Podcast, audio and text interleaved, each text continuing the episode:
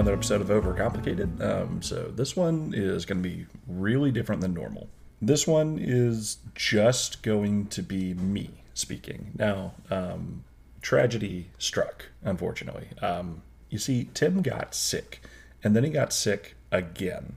So we weren't able to meet up like we originally planned, and then the following week was Thanksgiving, so we all had plans, and so we didn't want to miss an episode. So we're going to try something new. This is a solo episode, just me, and I'm doing some book recommendations. Um, I've read all five of these books. I really, really like them, and I really hope that you'll give them a chance too. Um, so yeah, um, but before I get into that, if you like the idea of us posting weekly, even if it means only one of us talking, um, go ahead and send us a message, comment down below, recommend it to your friends, see what they think. Um, maybe this will become more of a normal thing where we can actually do weekly content instead of every other week. You know. Um, now that being said, the solo episodes are going to be way shorter than what we're used to. But anyway, on to the book reviews. So, none of these books are in any particular order. I just went through my Goodreads account and just saw some books I really enjoyed, um, certain books that just stuck out to me. And so, the first one that we're going to read or go over is The Men We Need by Brant Hansen. Now, if it were up to me, and I mean, it kind of is, but I almost just did a Brant Hansen book recommendation because he's written four books and all four of them are spectacular. I cannot recommend them enough, but this is the one that I read most recently, and I also think it's so applicable to today's world. Um, so, The Men We Need is not your stereotypical macho man um, book on how to be a real man. Like, it is a book on how to be a real man, but it focuses primarily on being what Brant Hansen says is our first calling by God, which is to be keepers of the garden. He says this is man's original calling. That, you know, when God created Adam, he told Adam that he was in charge of the garden to tend it, to take care of it. And so he talks about men in this book in a very tender hearted way, but not in an emasculating way. Um, he talks about that we need to stand up for what we believe in, that we need to protect the, the, the garden that God has given us, and who is in our garden and what is in our garden, right? So that can be our family, that can be the responsibilities God has given us, and it's just awesome. Like it, it's it almost had me in tears so many different times, um, just reading the book. And not to mention that all of it is very realistic.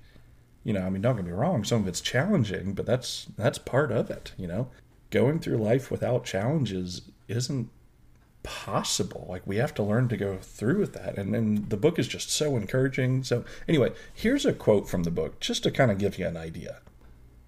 The people in your neighborhood, at your school, or at your workplace should be safer because you're there, even if they don't know it. I really like this quote because it doesn't talk about like going out and getting all this glory and, you know, just being awesome and everyone being in awe of you. They should just feel safe and protected because you're there, even if you're not getting any recognition for it. That's okay. The goal is to take care of the garden, right? Not to attain glory for yourself. And while it's not wrong to be recognized every once in a while, sometimes we focus too much on that. Anyway, I'm, I'm also going to give you a bonus quote. You will struggle with feeling meaningless when you choose to invest your time and energy in meaningless things. And this one um, spoke to me on a pretty deep level because I've, I've spent a lot of time investing in things that don't really matter and they aren't fulfilling. They don't help, you know? And so, so I have felt and made life, you know, meaningless at times. And this quote kind of ties it all together. And it's always something that I knew, but just to see it written out and called out is just super helpful for me. So, anyway, if, if you're a guy listening to this book recommendation. I would so like to recommend this book. You need to check it out, especially if you're a guy. And if you're a girl, also check out this book. This book is pretty solidly for guys, but honestly, if you're a girl, um, this is an awesome book to see how the men in your life should be. Now, I'm not restricting to this to like, you know, oh, this is the kind of husband you need. While that is true, if you're seeking a husband, he should definitely show some of the qualities in this book. But this book talks doesn't talk about just husbands. It talks about blanket statement. This is how all men should be. so check out this book, male or female. It's an awesome read. The next book on my list is called A Grief Observed by C.S. Lewis. Now, C.S. Lewis is pretty well known for his Chronicles of Narnia series, but he, he wrote tons of books, and this is probably my favorite. In this book, he talks about the death of his wife, and he just writes down all of his thoughts, what's going on. It's it's it's an awesome personal account on grief it's essentially a journal that was later published because it was so helpful. How C.S. Lewis processed his grief was, for the most part, healthy, right? He was honest in how he felt. You know, we, we always like to, you know, romanticize grief and just, you know, oh, I'm going to be so strong even though they died. And that's not the case, you know. When someone who is that meaningful to you passes away, it's going to hurt. And in this book, he talks about his grief, and it's devastating. If there's anything from this book that I think I got, is it's okay to grieve. It is okay to experience sadness and sorrow, and it's inescapable. We will all, at some point or another, experience this grief. And, you know, for I, I may have said this in an earlier episode. I got my master's degree in biblical counseling, and we focused so much on grief and how to grieve. And this, uh, this was actually from that class, the uh, trauma crisis class. I think I that, that I took. And so we were supposed to read this book in one week, and then at the end of the week, we were supposed to write down, you know, how well do you think he processed his grief, right? And there are like subtle, nuanced things that he could have done better, but overall, how he expressed his grief was fantastic.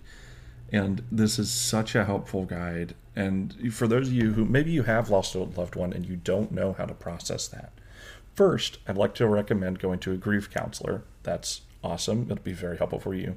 Second, I would recommend reading this book you are going to see so many similarities from your own situation and from what he experienced when his lovely wife passed away. Unfortunately, um, I don't have any quotes for this book, and I also don't have any quotes for the next two. Sorry about that. I probably should have been better prepared for that. But anyway, um, I do have quotes for the last one. Anyway, our next book is called Prodigal God by Timothy Keller. Now, um, this is probably the shortest of all of the books um, because it's basically Timothy Keller doing an in depth analysis of the story of the prodigal son from Scripture. Um, and in this book, it's this is essentially just an excellent study on the prodigal son, right? And he goes in depth to explain every meaning. You know, I, I, think probably the thing that stuck out to me the most, and honestly, it's been a long time since I've read this book, but it still sticks out as one of my favorites. But anyway, the, the thing that sticks out to me the most is probably the fact that he, he pointed out that in the story of the prodigal son, when the when the prodigal son returns and is about to ask his father, you know, if he can become a servant under his own father, right? His father that he insulted and abandoned. But what it says is that the father runs to the son, right? And how in that culture, in that day and time, that is such a demeaning and dishonoring thing for a father to do to their son, right? Because the father in that culture is the head of the household. He should be respected. He shouldn't lower himself to anyone. But in this story, this father runs to his son because he loves him so much. This son who not only left him, but also insulted him and essentially said, I wish you would die. Give me my inheritance now. Right? And and so this book, it's in, sorry, that's something that I never noticed before. Right? like I've heard sermons on the prodigal son before, but you know this book, um, probably because also I was able to sit down and focus and read and really tune in um, by reading rather than getting distracted in church as sometimes I do.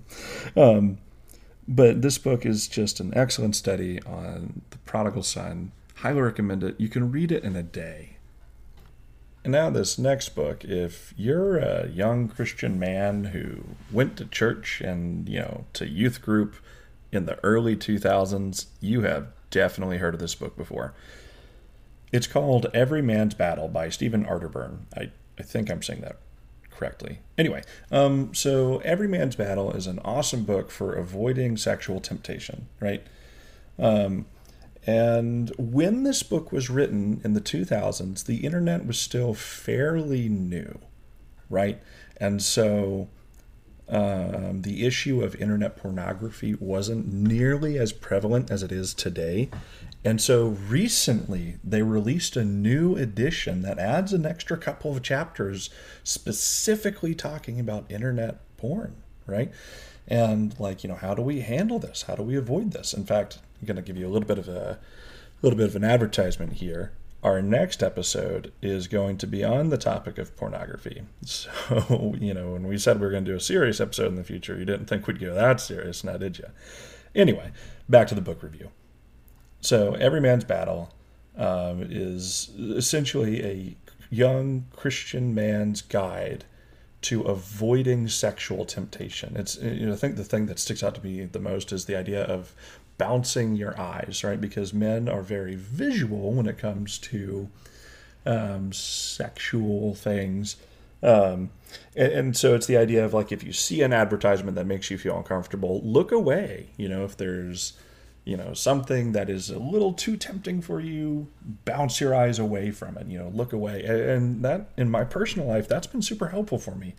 I've read this book twice now. One was the old edition and one was the new edition. And I got to say, the new edition is definitely worth the read. Even if you read the old one, go ahead and pick it up again, read the new one.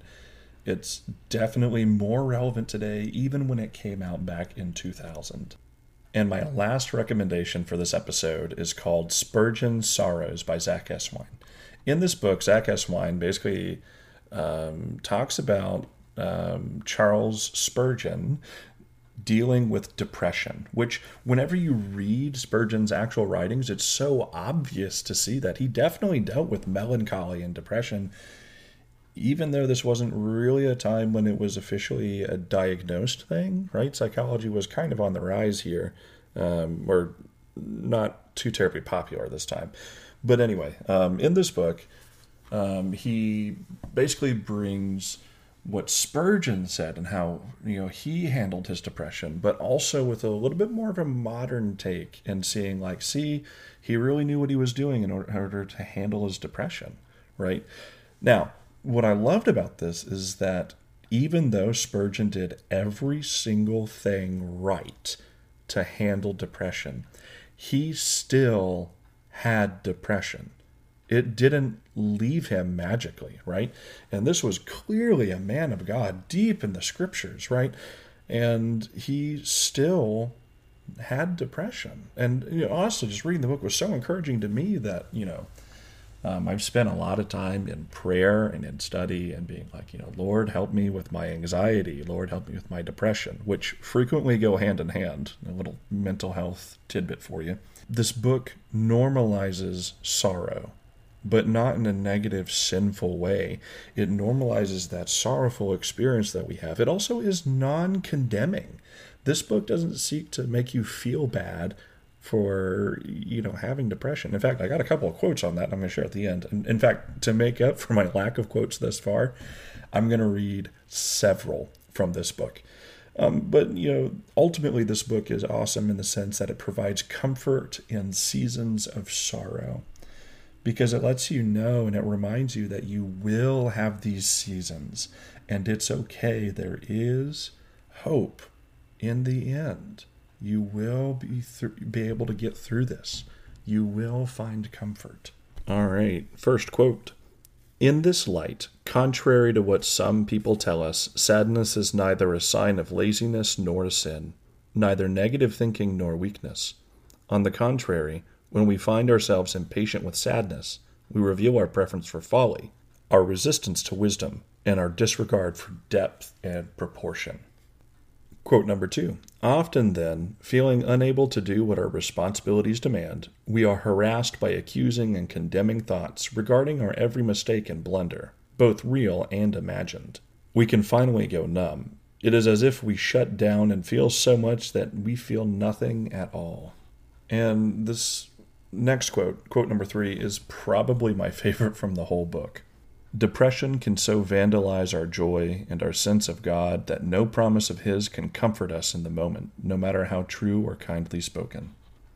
And this one really speaks to me because sometimes when someone comes to you to try and provide a comforting word, it won't help in the moment.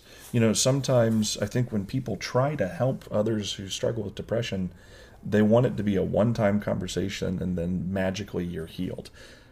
And in this book that Zack Eswine has written, he talks about how that's not really practical.